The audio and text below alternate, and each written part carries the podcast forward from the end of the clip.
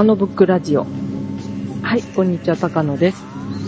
えっ、と、これを収録してるとき、外ではなんと雪が降っております。え雪降ってんの？はい。うん。で、しかもね、なんか、あの、今、有線とかでちょっと聞いてたらですね、うん。それが、あの、ビッビッとかいう、あの、雪が降った時に、あの、電波が通らなくなる独特の音がしてるっていう、えー、え、え、何それ？もう一回もう一回。あの、アンテナに雪が積もっちゃうと、うんうん。あの、例えばデジタルテレビが、あの、いきなり、あの、モザイクがかかってしまうようなですね、はいはいはい。感じで、うん有線だと、うんなんかビッビッとか言って、あの、うん遮断音が入り始めまして、へー最後には受信受信しなくなっちゃうんですけど、まさになんかそういう状態にあなりつつあってですね、うん。明日の朝はどうなることやらっていう感じで。えー、あ、そうなの？雪積もるとそんなになっちゃうの？そうなんですよ。だから本当ね、除雪しないとやばいんです。除雪するんだ。除雪でもう夜中に降り始めるともう諦めて、うん。その日はテープを聞くかっていう感じなんです。テープ、テープは聞いてないですけど、テープ、テープじゃなくって、うん。まあ iPhone ぐらいにしといてですね。うん。録音したものってことね。はい。はい。M、MD ですね。うんはいはい。え、あのーまだまだお寒ございます。高野です。はい。はい。えーと、そうですね、こっち、ファンスケです。はいえーと、こっちもね、昨日、今日かな、なんか寒いんですよね。なんか一時なんか暖かい日が続いたので、うん。少し楽になったなと思ったんですが、はいえーやっぱり寒さは戻ってきておりまして、まあでもさすがに雪は降ってないですけどね。うん。うん。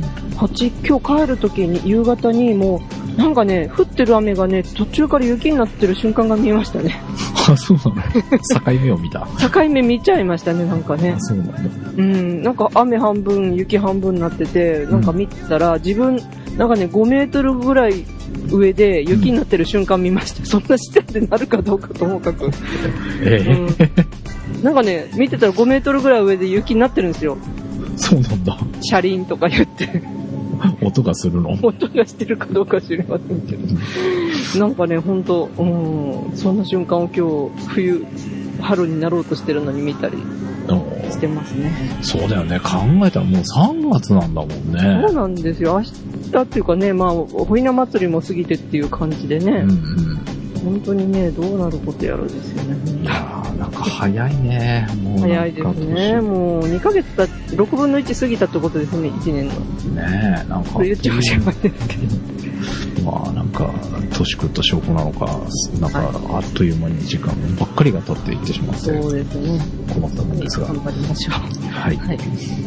で、えー続けていっていいですか？で、その中ですね、うんあの、先週の最後であの、あの、今年の大プロジェクトのご紹介をうん。うん。しました。あの、高野ブックグリーンカーテンプロジェクトという、略して TGP ですか、そんな、そんななってるの？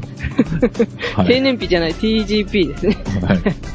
え、あの、その重大なね、うん。あの、プロジェクトになんと、うん。早くも急展開がうありましてええうんもうこれがものすごい急展開で、まずね、うん。自分はあの部屋の模様替えしまして。あの、窓辺にやろうっていうプロジェクトだ、なので、うん。窓辺をね、窓辺から本棚をね、30センチぐらい離して。で、まあ、あのー窓辺に飾れるようなスペースをね、こしらえまして、はいはい。で、あのー久々にスッキリって感じだったんですけど、うん。で、その日の夜にですね、うんあの、一応家族には話しといた方がいいだろうと思いまして、うん。でち園芸好きなんですけど、まあ、父に話したんですよね。はいはい。なんか札幌でも3月から育てるって言うからお父さんじゃあ3月からやってみるからねって言ったんですよ。はいはい。そしたらですね、2、3日したらですねう、ん。2、3日して、まあ、バイト行って、昼帰ってきたらですねう、ん。昼帰ってきて、まあ自分の部屋にちょっと物取り行ったら、うん。いきなりあの、窓ガラスにね、うん。この、植物用のネットが、は 張り巡らされてまして えー？とか言ってびっくりしちゃって、うん。なんか気が早い父がですね、早速あの、なんかわ、前の日にですね、はいなんか母と休みなんだった母と一緒になんか、うん。あの、網とですね、うん。あとなんかプランターと土も買ってきたみたいで。もう準備万端にしてもうくれた準備満タンにしてくれちゃったみたいで、うん私やってくれとは一言も言ってないんですけど、うん。いきなり網がね、こう、今窓に張り巡らされてますね。あ、そうなんだ。もう、びっくりしました。ええもう気が早すぎですね。窓2月の末に。窓はもう網で覆われた状態ってこと？そうなんですよ。へーうん、まあ、大体網のね、こう、目が、まあ、10センチ角ぐらいなんで、うん。そんなに違和感ないんですけど、うん。でももうびっしり貼貼られてますね。上から下まで。そうなんだ。ええもうびっくりしますね。今、あの、防犯的にはすごくいい状態かと思いますけど。網でしょなんでね、金網だったらあれだけど。えー泥棒が網に引っかかってわーってやってる時にですね、えあの、いいかもしれません。ということで。はい。ね、で、なんか、ちっちはそのプランターもお乳の買ってきちゃって、うん。土もなんか3服ぐらい買ってきちゃって。うん。で、あとね、なんかその、プランターを置こうとしてるところが、幅が15センチぐらいしかないので、うん。そこをなんか継ぎ出すなんか木材とかも買ってきててですね、もうなんか本格的うんになってきてますね。素晴らしいですね。素晴らしいんですけど、うん私としてはなんかそういうところからやりたかったなああ、自分でね。そういうことね。えーなんかね、いつも、うちはまあ結構緑が豊富なんですけど。あの、両親がね、いつもこう、せっせとせっせとやってしまうのでう、ん。なんか私はもうその、鉢に水やるだけみたいな感じだったんですけど、どね。うん、今回は土いじりからやろうっていうふうに決心してたんですけど、うん。まあいきなり父がそういう張り切りまして、もうすでにだいぶ出来上がってる感じですね。もう、じゃああれだ。高野ブックの企画というよりも、もうお父さんやる気満々になってるなもう。ええ高野家企画になってきましたね。ええ一家の総プロ、大プロジェクトになってきましたね。いいじゃないですか。はい。おかげさまで。か家族総出で。はい。ああ、なるほど。ええで、まあ、あの、それが2月末だったんですけど、うん。その時に口を酸っぱくしてまだ種はまかないでくれって言ってきましたんで、もうちょっと種まきは後になるかと思います。そっか。え、いつなの？いや、ちょ、ちょ、3月からままいて育てられるという風なうん。ことなので、うん。もうまだ3月初めじゃ早いかなっうん。ていうかね、まあね、この間紹介したのは札幌の例だったんで、うん。札幌で寒いところでストーブガンガン一日中炊いてるところで3月からっていうことなんで、うん。まあうちのところは一日炊いてるわけじゃないし、うん。まあ日当たりはいいですけど、うん。ね、日中は、まあ日中っていうか夜中とかも結構下がりますしね、まだまだ。ああ、なるほどね。だからまあもうちょっと後かなと思ってるんですけど、ましてや今外雪ですしうん。ね。うん。もうちょっと後でね、半ばぐらいかなと思ってるんですけど、うん。ううん、ん。できるだけこう暖かくなってからとは思っておりますが、なるほどね。その前に私の部屋では大工事が繰り広げられるかもしれません。え、なにその、下に引く木とかっていうのは、なんかそれで、まあ、はい。スノコみたいなものを作るってこいや、すのこではなくてと、うん。なんかベニヤ板と、あと角材を買ってきてて、うん。で、角材で足を作ってう、ん。で、高さがね、多分これ6 50センチぐらいあるんですけど、あ、もう台、台みたいな感じ？台を作ろうとしてるみたいなんですよ プランターってやっぱ15センチじゃちょっと狭いじゃないですか。はいはいはいはい。もうちょっとその倍ぐらいありそうなんで、うんうん。それに合うようなのをああ、なるほどね。売るような雰囲気ですね。もう他人事になっちゃってますけど。材料が、ええすでにだから。そう、なんかね、材料はバッチリみたいですね。ああ、そうはい。もう材料的には揃ってますね。素晴らしいはい企画になりそうですね。なりそうですね。うん。もう、びっくりしました。あちょっと今まだね、その、前景の写真撮れてないんですけど、うん。収録終わりまして、明日あたりにはね、その、あの、雪景色なのにもう、ま、窓にあ網が張ってあるっていう状態をなんとかして撮って、ブログに載せたいと思いますんで、はい。あの、見てはえ、払っていただきたいと思いますけども楽。しみにしてもらいましょう。はい。はい。はい。え、で、まあ、今日はですね、はい。あの、以前にもやりましたけど、ちょっとオンラインギャラリーのうん。でですね、ちょっと遊んでみようと言いますか、うん。そういうことをしてみたいと思いますので、はい。はい、お知らせの後ですか、はい。お願いいたします。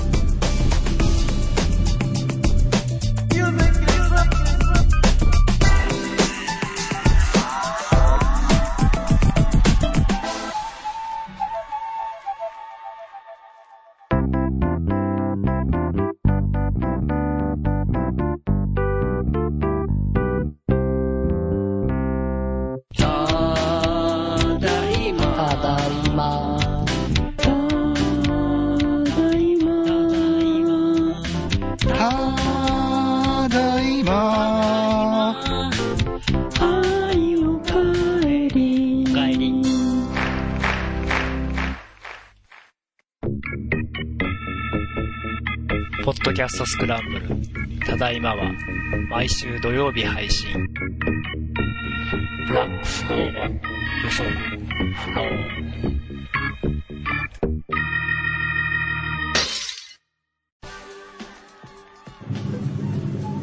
コはい。でですね、はい。はい。えー、こん、えっ、と、去年、もしかして一昨年ってことはないか。あの、以前にですね、うん。あの、モマですね。うん。モマの、あのオンラインギャラリーといいますか、うん。それをご紹介ししまして、うん。まあ、あの、やっぱり海外の美術館は進んでるなという。ことでご紹介したかと思うんですけうん。どう、ん。で、まあ、あのー実はですね、先日からちょっと、とある本を読んでまして、うん。あの、まあ、図書館のね、関連の本なんですけど、うん。あの、アメリカのね、図書館、まあ、ニューヨークの方の図書館が、あの、ニューアメリカの市民の皆さんにどういうふうに利用されてるかみたいな本を読んだりしてましてう、ん。うん。で、まあ、そ、それにすごいまた感銘を受けて、その実際紹介されてるサイト見に行ったりとかですね、うん。あといろいろ調べてみたりしてたんですけど、うん。その流れでね、もう一回このモマの、あの、オンラインギャラリーをちょっと見見に行ってですね。うん。で、やっぱりね、こういうところで気になるのはね、なんか日本のものないかなとかって思い始めちゃったんですよねあ。あ、はいはいはい。うん、こういうところでもし日本のものがあったらどんなの入れてるんだろうなとか思ってですうん。ね。うん。まあ皆さんもよくやるかもしれませんけども、うん。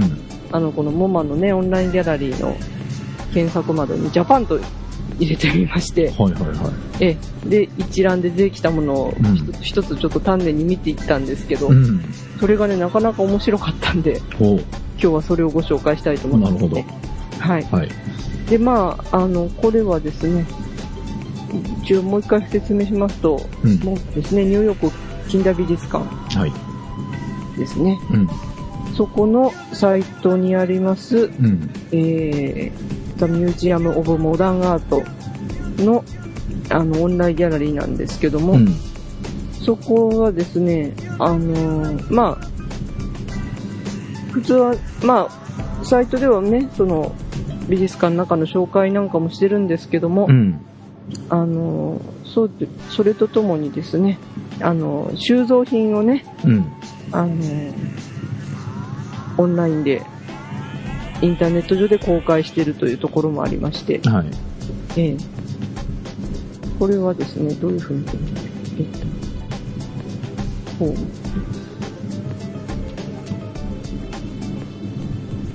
これは収蔵されてるものが検索して見れるっていう。そうですね。ザ・コレクションというところでね、うん。あの、最初のトップページの右の方にうん。あるんですけど、ザ・コレクションというところで、で、収蔵されてるもんを、まあ、全部ではないみたいなんですけど、うん。あのー見られるんですね。うん。はい。で、まあ、今回はですね、まあ、いろんなドローイングとかそういうところもあるんですけど、うん。このブラウズ、ビオンラインコレクションという、うん。まさにこの中を全部探しますよといううんうん。ところをクリックしてですね、うん。そこの、そこでまあ検索窓にジャパンと入れてみたわけなんですね。うんうんうんうん。はいはい。そしたらですね、あのーまあ、絵画作品は正直そんなにいっぱい出てこないんですけど、うん。で、あとね、あの、どうしても和紙を使ったものを、ジャパニーズペーパーとかっていう風にああ、はいはいはい。解説部に書かれてたりすると、それがだいぶヒットしちゃって、うんうん。あの、海外の作品、海外の作家の作品もたくさん出てくるんですけど、うん。でね、その中でね、あの、最初から3番目に出てきたのが、なんとね、うん。キャノンのカメラだったんですね。ほうほうほはい。で、あのーなきしかもね、このキャノンのカメラがね、めちゃくちゃ面白い形でですね、う。うん。えこれ、フォーチュラカメラという風になってますけども、うん。ハスケさん、おご覧にななれてますでしょうか？うん。こはいれ、見たことあるようなそうそう気そうはするけど、えー、はっきり覚えてるって感じでもないね。はいはい。うん。でもこのなんか、レンズキャップがフラッシュになってるっていうのをなんか見たえー、えー記憶覚えありますか？うん。ちなみにこれ、あの、135のカメラですね。あの、35ミリフィルムの。ああ、はいはいはい。え 最初あの、もう、それこそデジタルカメラなのか、何なのかよくわかんなかったりしたんですけど。うん、なんかそれをね、また見ながらちょっとつぶやいたりしてたら、うん。皆さんから結構レスいただきまして、うんうん。ええ、なんと、うん。あの、オートボーイのね、とある機種だということで、あーいろいろ教えていただいたんですけど、はいはいはい。オートボーイあったね、確かに。はいはい。へえう、まあ、なんですね、日本って入れて、最初から3番目にこんな形のものだという、びっくりしたんですけどね、うんこれもね。で、なんかこれ、これ、今見ても別に、あんまり全然感じない。感じないんですよね、それがね。私も一瞬なんかビデオカメラか何かなとかね、うんうんなんか新型のカメラかしらとかって一瞬思ったぐらいなんで。ええ面白いっちゃ面白い。面白いっちゃ面白いんですよね。うん。でこれは1989年のね、うん。あの、ものらしいんですけども、うん。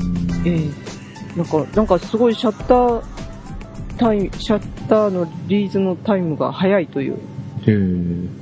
つぶやきもいただきまして、なんかへえ 0. 点 0. 点何秒ぐらいだあ、リリーズタイムラグをわずか0.018秒ほうほう。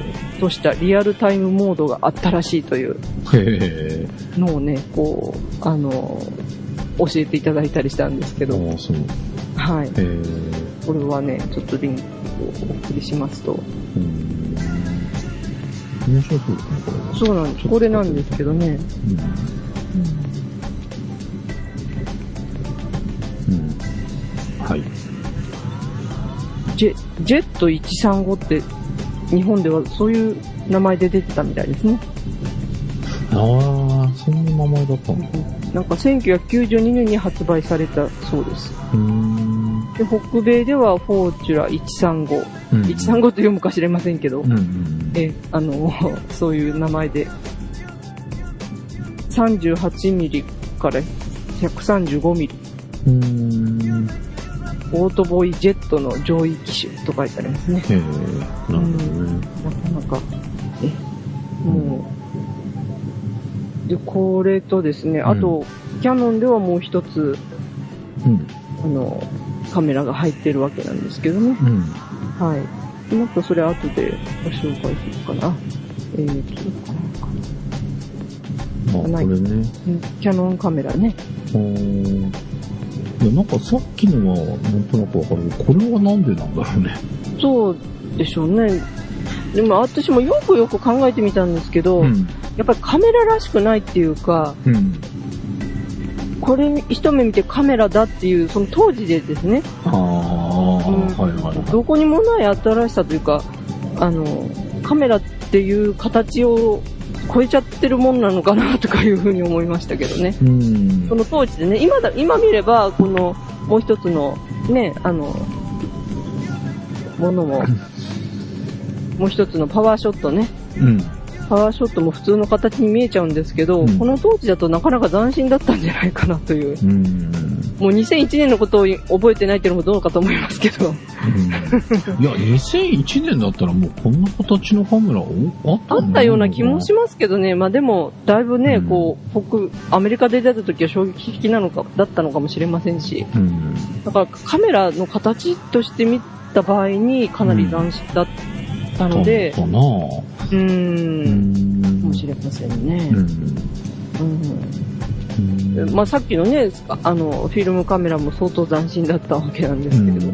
うん、だからそういうカメラを超えちゃったものみたいな感じで収蔵されてるのかもしれませんね。うん。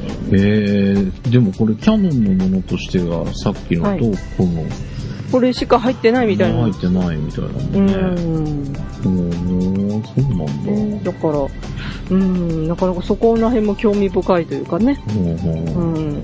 キャノンもね、いろんなもん出してきてますけど、うん。でもね、一応美術館にね、うん。いるものとしては、なかなかね、うん。えっと、びっくりし、というかね、こういうもの入ってたのかというところが、うん。ええびっくりでしたけど。はい。うん。え、で、それでですね、そうん次々見てきますとですね、うんこの次に出てたのが一番衝撃でしたね。かっぱ橋。かっぱ橋のサンプルがなんと、コーマに収蔵されてたという、すごいね。これすごいですよね。えー、と。しか、も、目玉焼きという、目玉焼きの、あの、プラスチックサンプルはいはいです。よね。なんかプラスチックフーズ、フードってなってますね。そうですよね。うんうん。これでね、これ収蔵された年がすごくって、うん。これ1975年前後に収蔵されたらしいということが書いてありまして。で、まあ今、うん今だからね、よくお土産品にね、外人が買っていくとかいうことは聞きます。そうこのね。75年当時にね、これをアートとして収録しようとした人ってすごいなというね。ことにまずびっくりしました。へーすごい。あの、ジャパニーズマニファクチャー。そうですよね。じゃあ能なんですよね。職人がね、かっぱ橋東カ京ジャパンって書いてある。ジャパンと書いてある。すごい、そうなんだ。うんへなかなかこの目玉焼きの形も見事で、こんなにうまく焼けないよとかって一瞬思っちゃったんですけど。あ、これでも、ここに書いてあるのと、フライドエッグっあ、そうか、てフライド一一番になってるけど、あハンバーガーとか、いろいろ他にもあるんだね。そうみたいですね。フルーツカップとか、うん。アイスティーウィズチェリー。えー探してみたんですけど、なんかどうも写真になってるのはこれだけのような気もするんですけど。なんだねうんえー一番気になるのはあの11番のライスウィズグレービーってのは何でしょうっていう。牛、後でよく考えたら牛丼のことかなと思ったりですね。グレービー、うんうん。あれ、グレービーソースってなんだっけ？なんか汁っぽいやつなんじゃないですか。よく知らないですけど。なんだっけなねえーなんだろうね。うんカレーライスか。うん。ね、なんかこのメニュー読んでるだけで昭和のうん。喫茶店を彷彿させるという。ああ、そうね。うん。うんディッシュウィズスパゲッティフォークってことは、あの、スパゲッティが空中に飛んでるやつだ浮いてるやつですね。はいはいはい。うん。そば、そばもそばもありますよね。うん。ああと、なんかアイスドティーウィズクリー、あ、じゃあアイスドティーウィズチェリー、アイスレモンの皮っていう風に書いてあるんですけど。レモンクリームだから、レモン、輪切りレモンだよ輪切りでしょうね。なんかその図を想像しただけでなんかね、あの、うんよく喫茶店のね、店先に置いてある。うんうん、思い起こしますえねー、。すごいな。これが美すごい術館に収蔵されてるっていうのがすごいね。ねえ。うん。あやっぱり外国の人の目から見たら、ああいった、ああいうね、プラスチックのものをここまで、あの、細かくこう、成形して、ーうん。本物そっくりにして、うん。店先に飾ってるっていうのが衝撃だったんでしょうね、多あ分あ、そういう、あれは聞きますよね、確かうに。ん。アメリカとかじゃないのかなって思うんですけどね。海外の人がそこにびっくりするっていうのはうんでしょうね。うん。まあ日本だったらね、それ当たり前のことで、うんね、私たちの世代だったらもう本当子供の時からそれに親しんでるから全然ふ普通なわけで、うん。ううん。それがね、こうやって美術館に入ってるっていうのが、ほんとびっくりしました。うんねえ、なかなか。はい。うん、なんか、ほんと、もしね、モマに見に行って収蔵品が、これが見れたらね、また感激しそうな。キャッパ橋で見るからいいよって感じがするけど。うん。でもなんかこう、アートっぽくこう展示されるんだろうなっていうのが。ああ、なるほどね。うん。なんかライティングも完璧にこあう、やってくれるのがまた感動するような感じその、ミスマッチ、ミスマッチじゃないなんつったらいいの、うん。そのなんか、なんかね。ギャップが面白いかもしれない、ね。そうそう。うん。このね、あの、卵の撮り方っていうか、ね、この写真の撮り方自体もなんかね、面白いし、こうんうう、うん。やっぱね、こういったものをちゃんとね、評価してるっていうのがまたすごいん。ところが、はい、皆さんもびっくりなんじゃないかと思いますけども。はい。はで、その次がですね、あと、この、パナソニックのものも入ってるんですね。うん。これもご覧いただけますでしょうか。ああ、へえ。これびっくりしたんですよね。これ、私てっきり現代のものだと思って、うん。私一瞬どっか、なんかアマゾンとかで探そうかと思ったぐらいで。うん。これは、これ知ってるわ。あ、知ってますか、うん。こうねじって、出てくるっていうのそうなんですよ、うんラジオなんですね、これがね。でまたこの、あの、作られた年を見てびっくりですよね。うん。うん。うん。うん。1972年ってね、うん。うんなんかこの閉じた時はね、ほんと現代っぽいし、なんか開くとね、また古っぽいこう字が、なんか懐かしい感じもします。ああ、そうね。うん。そうだね。これ、不思議だけど、こういうフォントって古臭さを感じるよね。うん、古くさ感じるんだけど、その70年代っぽい感じっていうか、こはう、うん、なんか昔のうちにあったような感じってあ。いうか。いや、これなんか不思議だね。フうォンん。フォントだけで、その、なんか、まあ、古臭いっていうとなんかあれだけど、なんか時代を感じるなんかって一気にね、いうのは。こうタイムスリップしちゃう、この、パカッと開いた時にタイムスリップするっていうのがね、また面白いなっていううんのはあるんですけど。ね、これは、ね、やっぱり、こういう形でね、うん。なんか今だと結構お風呂に持っていけそうな感じもするああ、確かに。けど。ううんーねーでも、これはあるんですごいね。72年でこの。デザインってこのデザイン。斬新すぎますよね。今全然新しいものだとね、私思ったぐらいですから。ねえこのフォントだけ変えれば。いけちゃいますよね、今でもね。なんかうっかり。無印で出してそうな感じですよう。んうん。へねえ。これ、あと、これね、ダイヤルでチューニングするんでしょうけど、えうんもうまたこっからもね、いろんな、なんか今風な音が聞こえてきたらまたね、うん。素敵だなってすごく思うんですけどね。うんこれ、うちにあったのかな？え、本当ですか？おー、すごい。うちに、うちじゃないかもしれないけど、まあ、はいはいあの、これねじって遊んでた覚えがある。えうんすごい触ったことがある。ー、うわー、いいなラジオとしてええ使おうという、あれは全然なかったんだけど。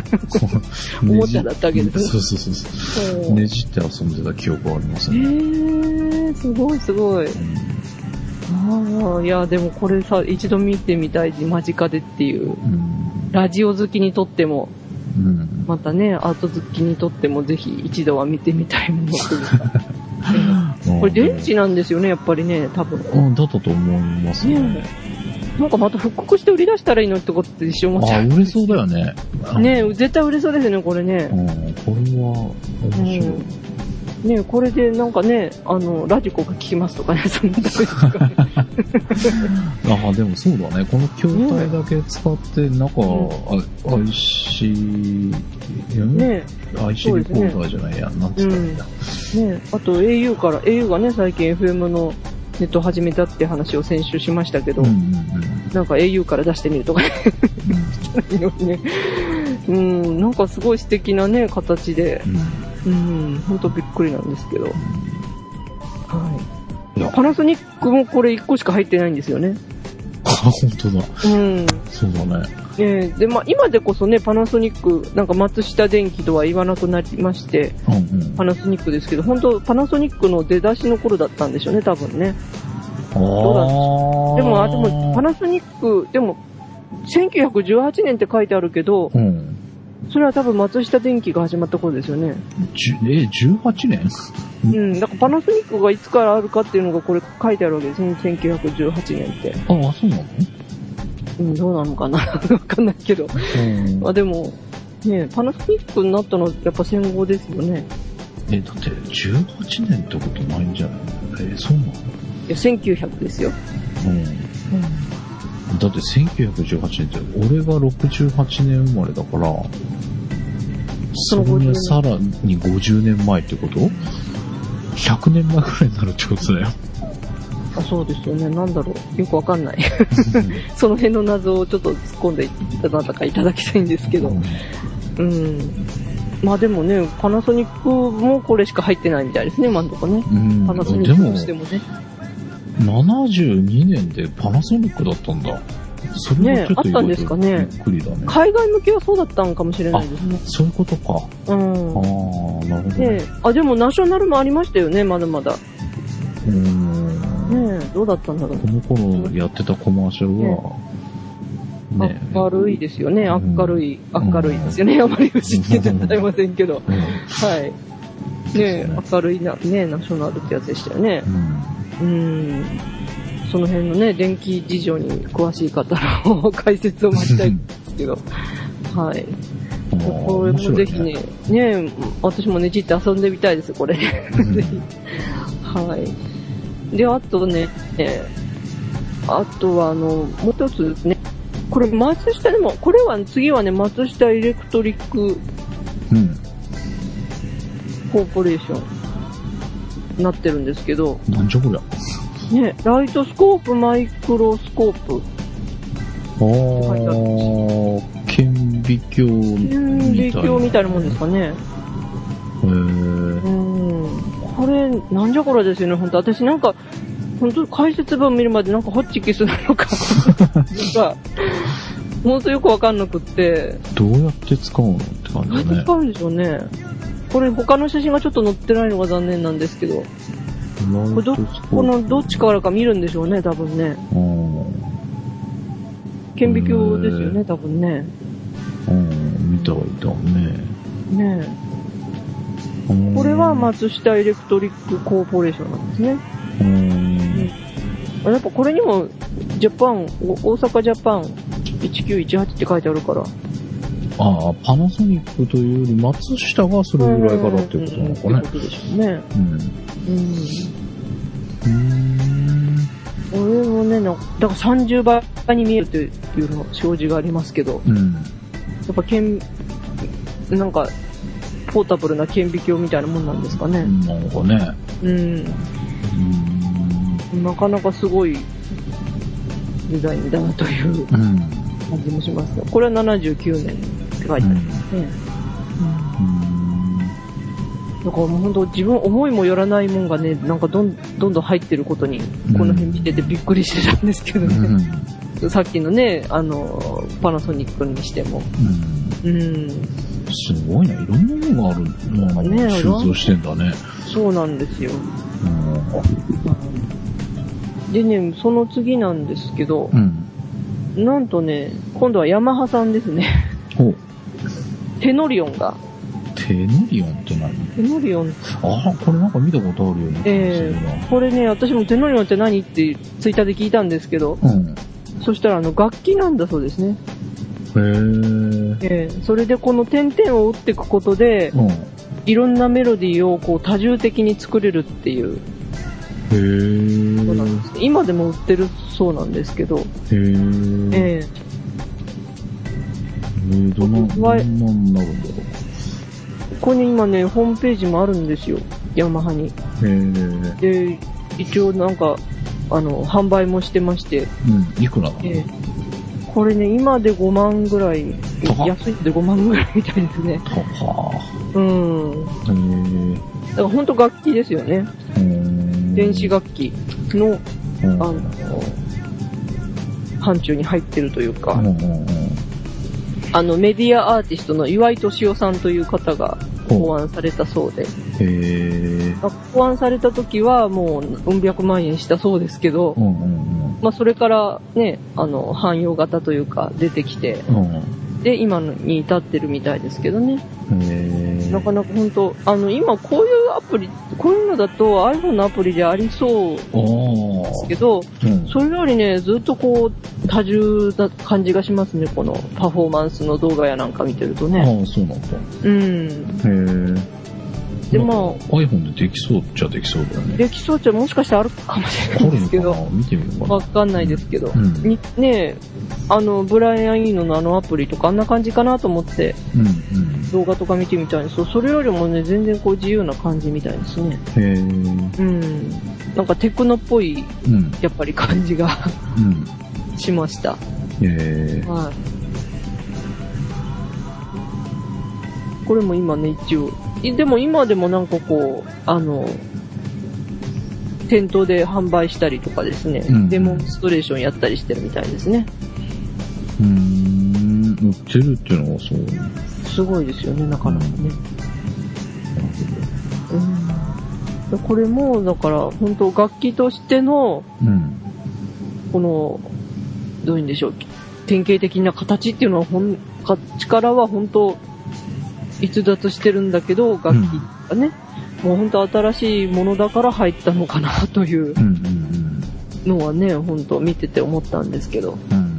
うん。うん。だ楽器って言ったらね、なんかそれこそ、ギターとかドラムとか、そういった形を、例えば電子に直すとかいうことは、電子的にっていうのはあって、あの、ドラムでも本当ドラムの形知ってるけど、電気で動かすみたいな形だったんだけど、うんうん。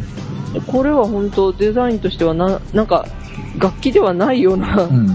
感じだし、それまでになかったものだったからやっぱり入ったのかなといううん感じはしますね。それでやる、ね、あの、やることもなかなか斬新というかう、んそういったのがしっかり表現されてるから出たのかなという、うん。入ったのかなといううん。感じはしますね。うん、うん。はい。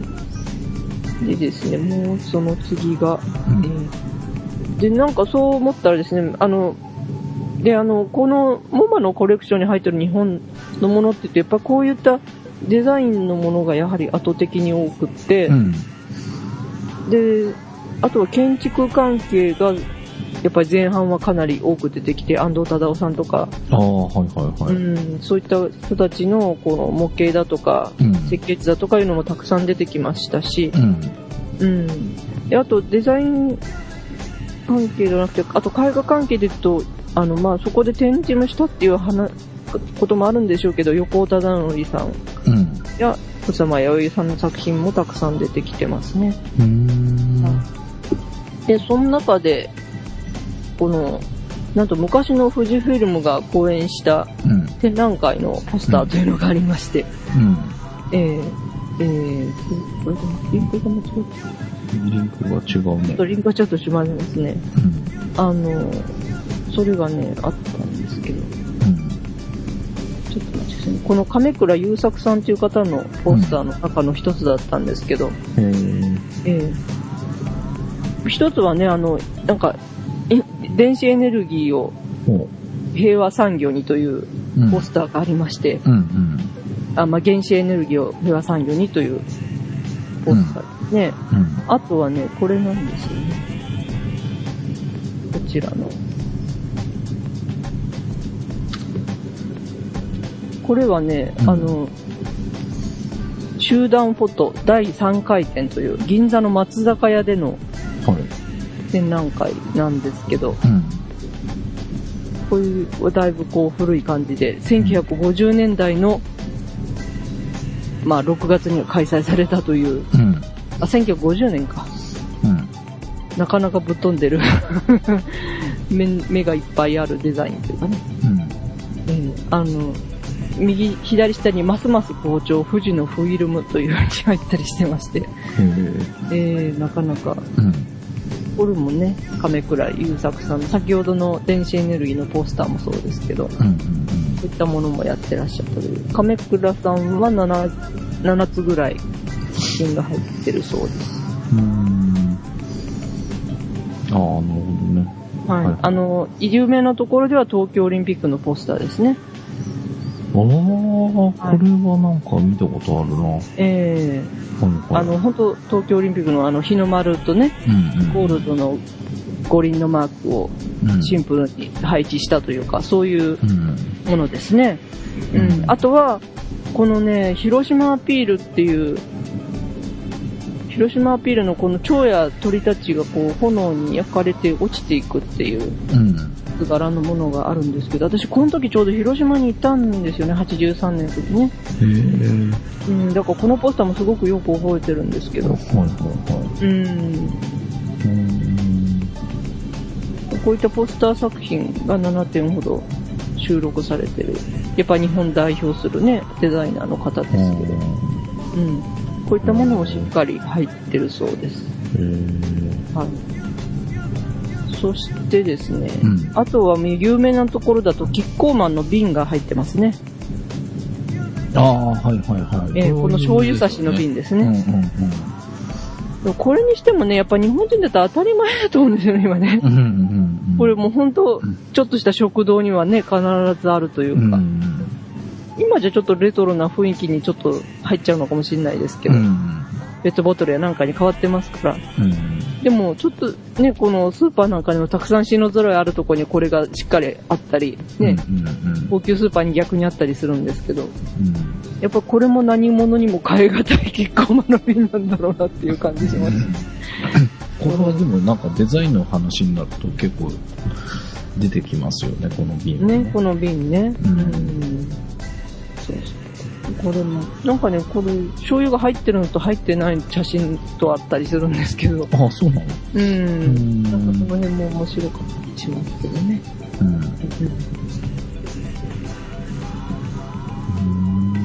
はい。で、えー、これがですね。で、その次がですね。うん。あとはね、気になったもん、なんか音響関係のもの、さっきもね、テノリオンとかいろいろありましたけど、はい。それもね、なかなか、あのー気になったのがあったんですけどね。あれこれもリンクが違ってるかな？うん。あちょっと違いますね。じゃあちょっとこれはちょっと抜かしまして。うん。で、えー、あこれですね。じゃあこれのお話をしましょう。最、一番リストの最後になってますけど、うん。この、ヤマハの、んヤマハではないのか。ヤマハで、あ、ヤマハのものですね。うん。ヤマハのですね、WX7 ウィンドミディコントローラーという。うん。私これ見たときまたなんだかわからなくて。うーん、この、ね、なんかこういっぱいこう、なんかついてる指みたいなものは何だろうとかね。うん。うん、でもヤマハのもんだから音響関係には違いないんだけど、これなんかフルートかなのかフルートとそうなんですよ。これ、そうなんです。またつぶやいたらですね、スノーさんが反応してくださいまして、スノーさんや音響、音楽に強い皆さんが、うん。笛関係ですよということで、ああ。フルート、電子のフルフルートですね。あ、フルートのね、やっぱうり。ん。へで、やっぱりあの、フュージョン関係の方がよく使っておられたみたいですね。え。へフュージョンミュージックでよく、あの、F1 のね、このテーマソングみたいな、え。ああ、はいはいはい。よく入ってますけど、はいあの、この、た、呼気ですね。うん人間の吹く、うんあの、吸ったり吐いたりっていう呼気をうん。 MIDI にする、だからデジタル化する。装置ということらしいんですね。なるほどうね。ん。へやっぱりこの手のところがね、なかなか面白い形してますしね。うん。うんうんうん。で、なんかこう、まあなんか、ぼ、円柱、円柱っていうかな、円、円、なんかこう、フルートみたいなね、丸っこい形でもないですし、うん。ね、なんで四角なんだろうね。うん、なんか四角っぽいですしね。